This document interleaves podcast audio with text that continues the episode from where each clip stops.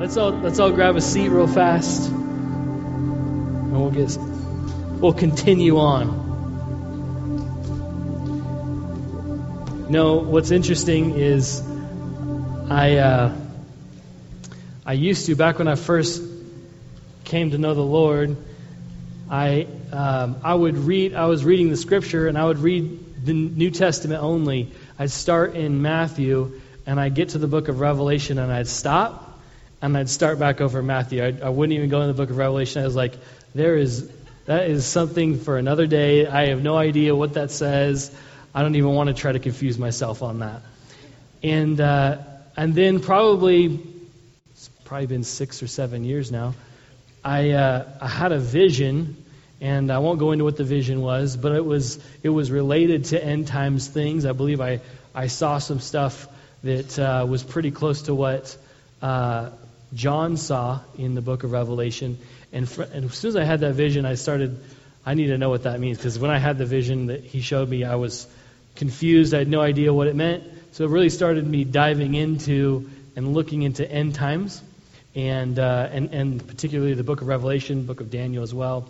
And, um, and so I'll, if, you, if you go to Bible college, I will tell you all about that vision in second year in the class eschatology. So there's a little if you want to find out, there you go. That's that's how you do it. And uh, what's what's interesting is going through everything. Um, you know, I, I, was under the impression for a long time that ju- because everybody has been saying Jesus is coming back soon. Jesus, I mean, we heard that in the 50s, in the 60s, in the 70s, in the 80s, right?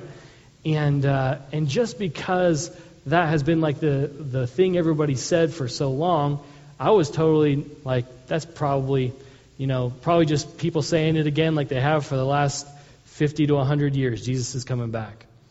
And, uh, and then I learned after, after talking to God, after seeing things in Scripture, that no, we are, we're, we're there. We are it. And I, I really believe that you have to have your head in the sand to not see it. That you have to have your head buried to not see the signs to not be aware of where we are in, in, in time. And uh, one thing that's interesting is uh, a few years ago, we were at a kids' camp. The first time it, uh, we've had multiple kids, Pastor Mark talked about people going to heaven, and we've had multiple kids in our, our kids' camps, and, and sometimes even in our kids' services. Well, they'll, they'll have an experience where they go visit heaven and they go visit Jesus and they, they talk all about it.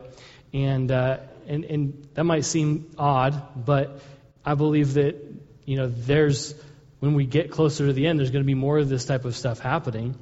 And, uh, and you know, the, with kids, it's, they're not naturally wanting to deceive.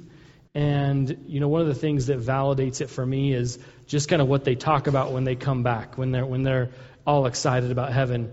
It's like that every single one of them always talks about how amazing the grass is. Like, if you're going to make up a story about how awesome heaven is, I don't think you're going to start with the grass. But that's what they say, man. The grass is ridiculous. You step on it, it bounces back to life, and it, nothing ever dies, and everything's making a beautiful harmony and the smell of heaven, and they just go on and on and on. But the first time we ever had anyone go to heaven in, in a, at a kids' camp was a girl. She was nine years old at the time, and uh, she had an experience that was it was kind of more than just heaven. Actually, she uh, went to heaven, met with Jesus. Jesus took her on a tour of heaven, and and said some things to her, and uh, and then also showed her hell as well, and took her. Actually, had an angel with her take her to hell, and was walking around hell with the angel angel protecting her. And she describes the whole thing and and how. And I mean, from a nine year old's perspective, the thing that she was extremely grossed out by was everybody was naked. And, uh, and and so she's like, I've never seen anything like that before. That was that was that was gross. And and and one of the things before she uh, saw saw hell was the Lord said, I'm going to show you some things that are coming soon. And, uh, and, and basically, that what, what the Lord had showed her was some things happening towards the end uh, which I'm not going to go into, but it, it's, it's, it's, it's this. And um, and one of the things that she came back really concerned about was I don't think I'm going to be able to be a mom, which I really want to be a mom. She's nine years old, right? Like I want to be a mom, and that was her concern. Is I don't think I'm, I don't think we have that much time that I'm going to actually be a parent because I because basically what Jesus was telling her was this was happening soon. This is this isn't something that's in in future generations. This is going to happen in your lifetime, and actually said this is happening in your lifetime to her. And, uh, and anyway, I have I have a whole interview with her on, on video. I think we've shared that in some of the Bible college classes. There's another plug for Bible college. Uh, I, I, the the full interview that I had with this little girl, and it's pretty it's it's pretty amazing because everything she says lines up everything with Scripture, and uh, and then just the urgency that she has that, that she kind of conveyed is this is we don't have a whole lot of time. Jesus is coming back and we're we're right near the end. And uh, if you look at just so many different pieces of scripture that point to what the end is going to look like, what what is the atmosphere of of our world, of our culture going to be, and if you if you look at what that is, we're in it right now. We're in it right now. And uh, if you have your Bibles, turn with me to Second Timothy. This is one of the things Paul was writing about what it would kind of be like in the end times. 2 Timothy 3 says this, uh, starting in verse 1, 3 1. It says, But know this, that in the last days perilous times will come. Verse 2, for men. So, kind of one of the reasons why there's going to be some perilous times is because of these reasons. For men will be lovers of themselves and lovers of money. Um, going this, if you if you look at our society today, if you look at our world, everybody is about themselves. This this might be. It, it hasn't always been that way. It hasn't always been everyone's been so selfish. Everyone's been so self-centered. And today, that is more true than ever. I think it's going to get more and more escalated the closer we get. Uh, but you can tell that as as times are getting darker in the world, that this is what it looks like. That people are going to be lovers of themselves and, and lovers of money. And um, kind of going along with what Pastor Mark was saying earlier is just a is is what is the opposite of that? And and the opposite of that is what Jesus called being a disciple. What, what he described being a disciple was to deny yourself, to deny yourself and take up your cross and follow him. And that word deny, if you, if you read that, uh, if, if you look up in the Greek, that word deny means uh, don't follow after. Follow after me, don't follow after yourself. Don't do whatever you want to do. Don't follow after your own ways, your own thoughts, your own desires. Don't just go down the path of whatever you think's best. But if you're, this is where discipleship starts, that you would put off what you want. You would put off your own ambitions. You would put off your own plans, and we would look to Jesus and say, "What do you have in store? What do you What do you want for my life? What do you, What do you think I should do today?" And that's where actual discipleship starts. If we're not even there, we're, we can not really claim to be a disciple of Jesus. That's where it starts. Is I've set aside my own life, I've set aside my own desires, I've set aside what I want, my preferences, and I say, Jesus, what what what what plan do you have for my life? And he does have a plan for every single person. And how much more critical is that plan to come to fruition than in the last days, in these times that we're in, it's, it's the critical hour. There's people's lives hanging in the balance. There's heaven and hell for many hanging in the balance. There's life and death, whether sicknesses and disease or different things people are dealing with. It's, that's what's hanging in the balance right now.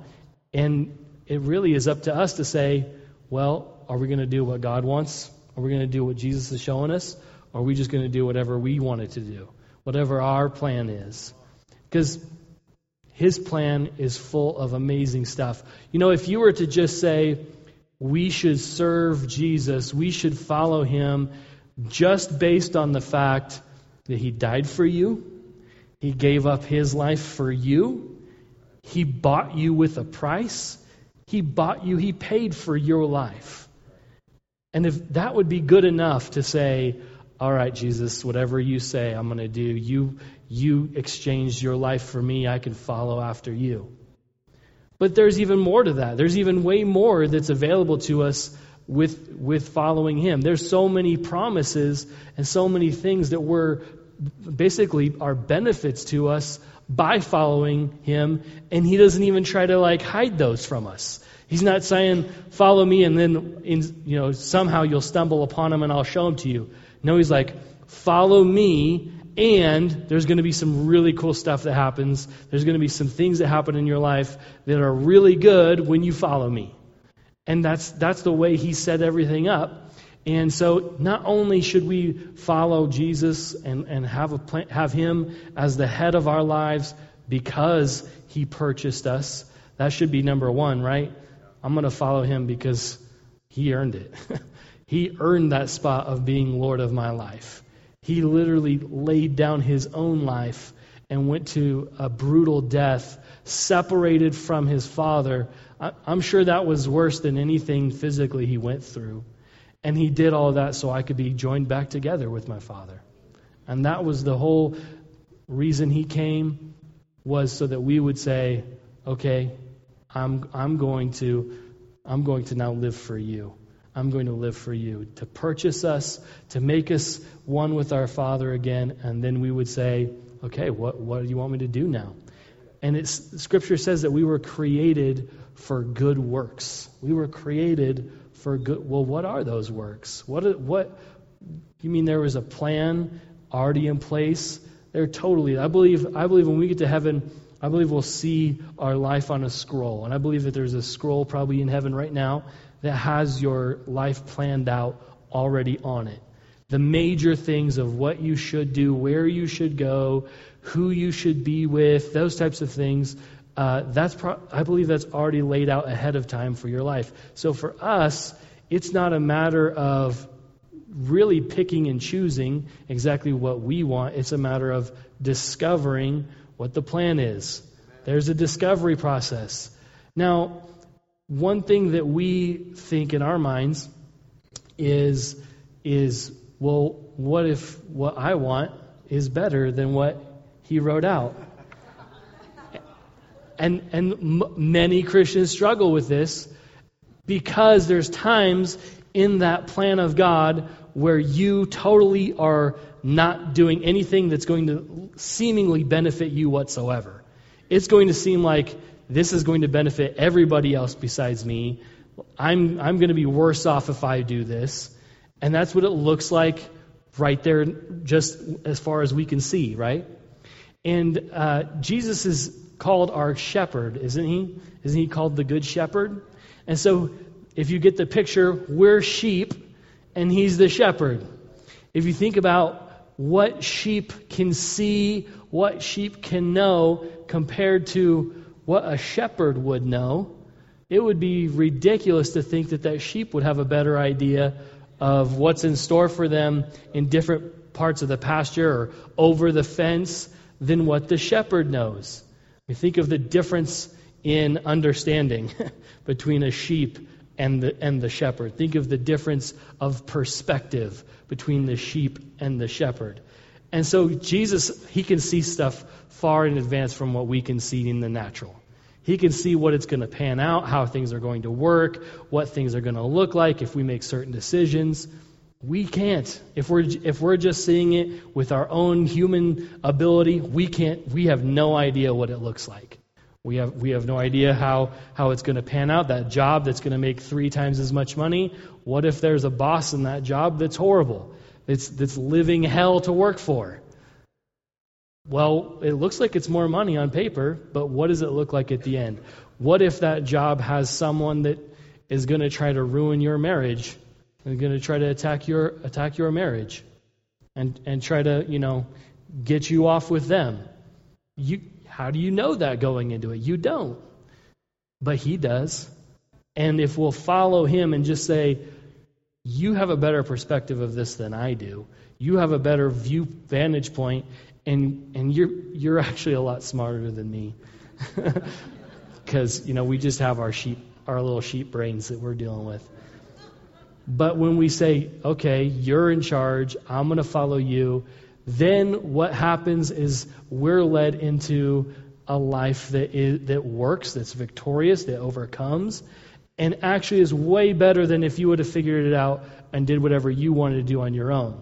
And so there's many places throughout Scripture. If you remember Psalm 23, remember Psalm 23?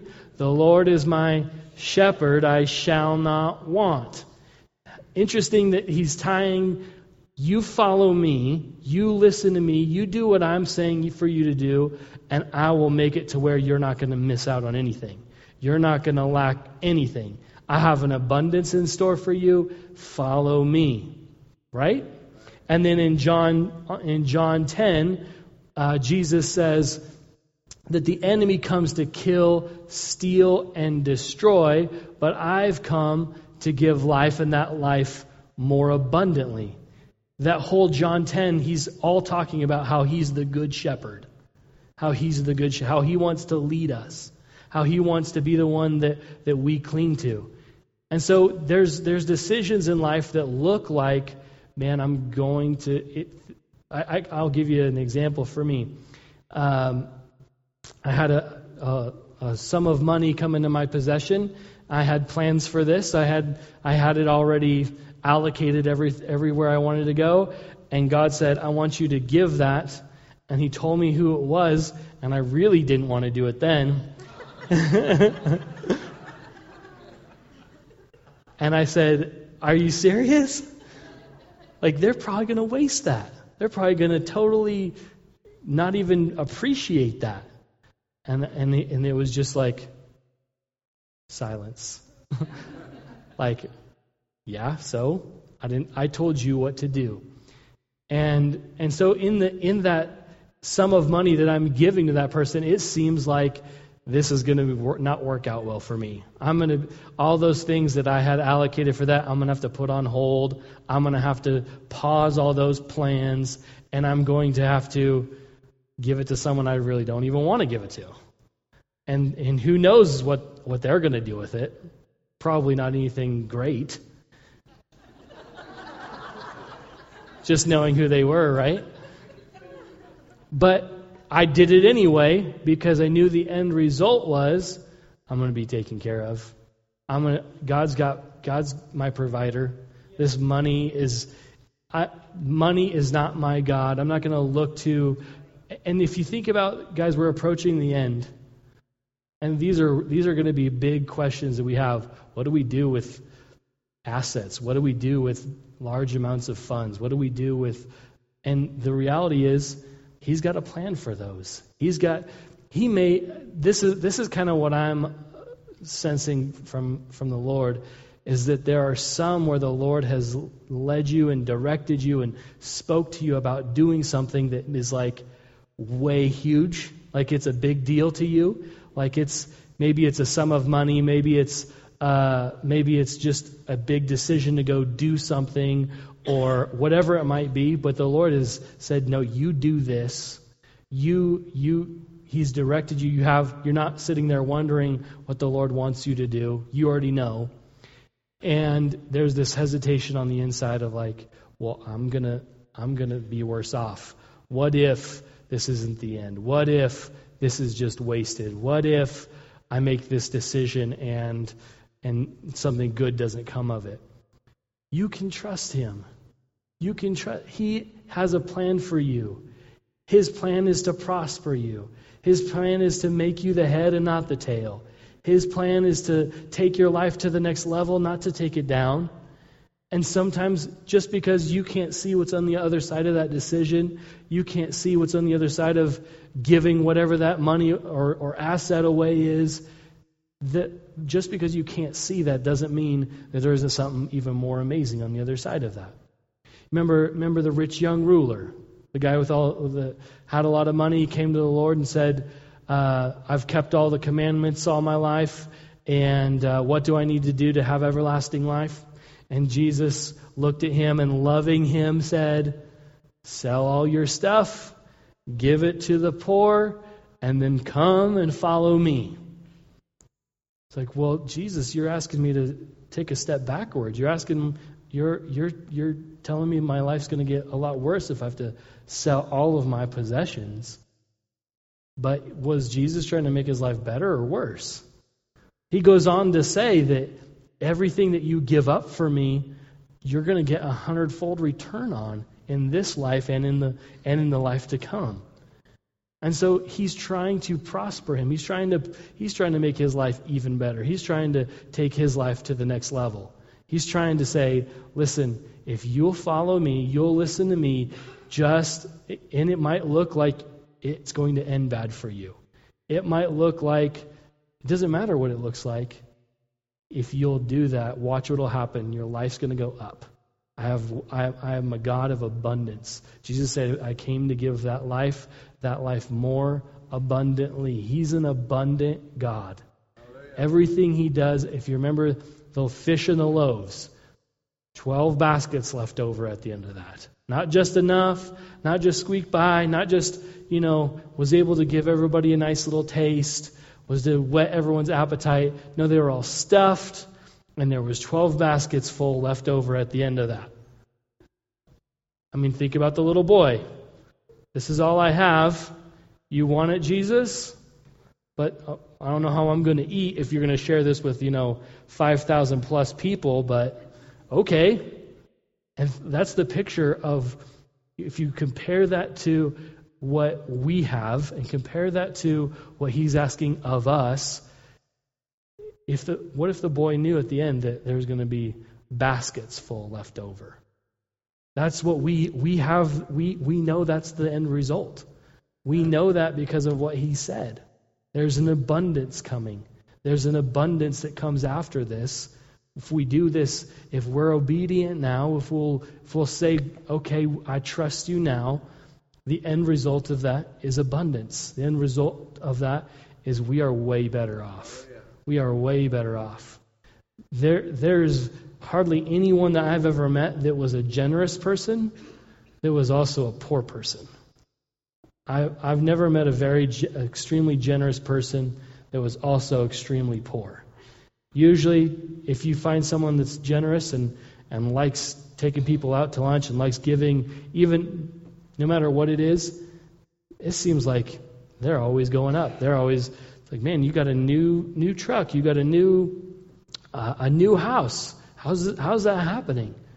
Well, it's all based off of eternal laws that are, that are in place that say if you sow sparingly, you'll reap sparingly. If you sow bountifully, if you if you give by uh, in abundance, you're going to reap in abundance. You're going to reap bountifully.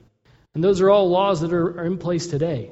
And so I believe that God's wanting us to say, listen, don't go by what it looks like. What it looks like is just, you're just a sheep staring at the fence. Go by what the shepherd is saying. And if you'll do that, he's going to lead you to still waters. He's going to lead you to green pastures. He's going to, he's going to cause you to have no lack. He's going to give you the life that's abundant.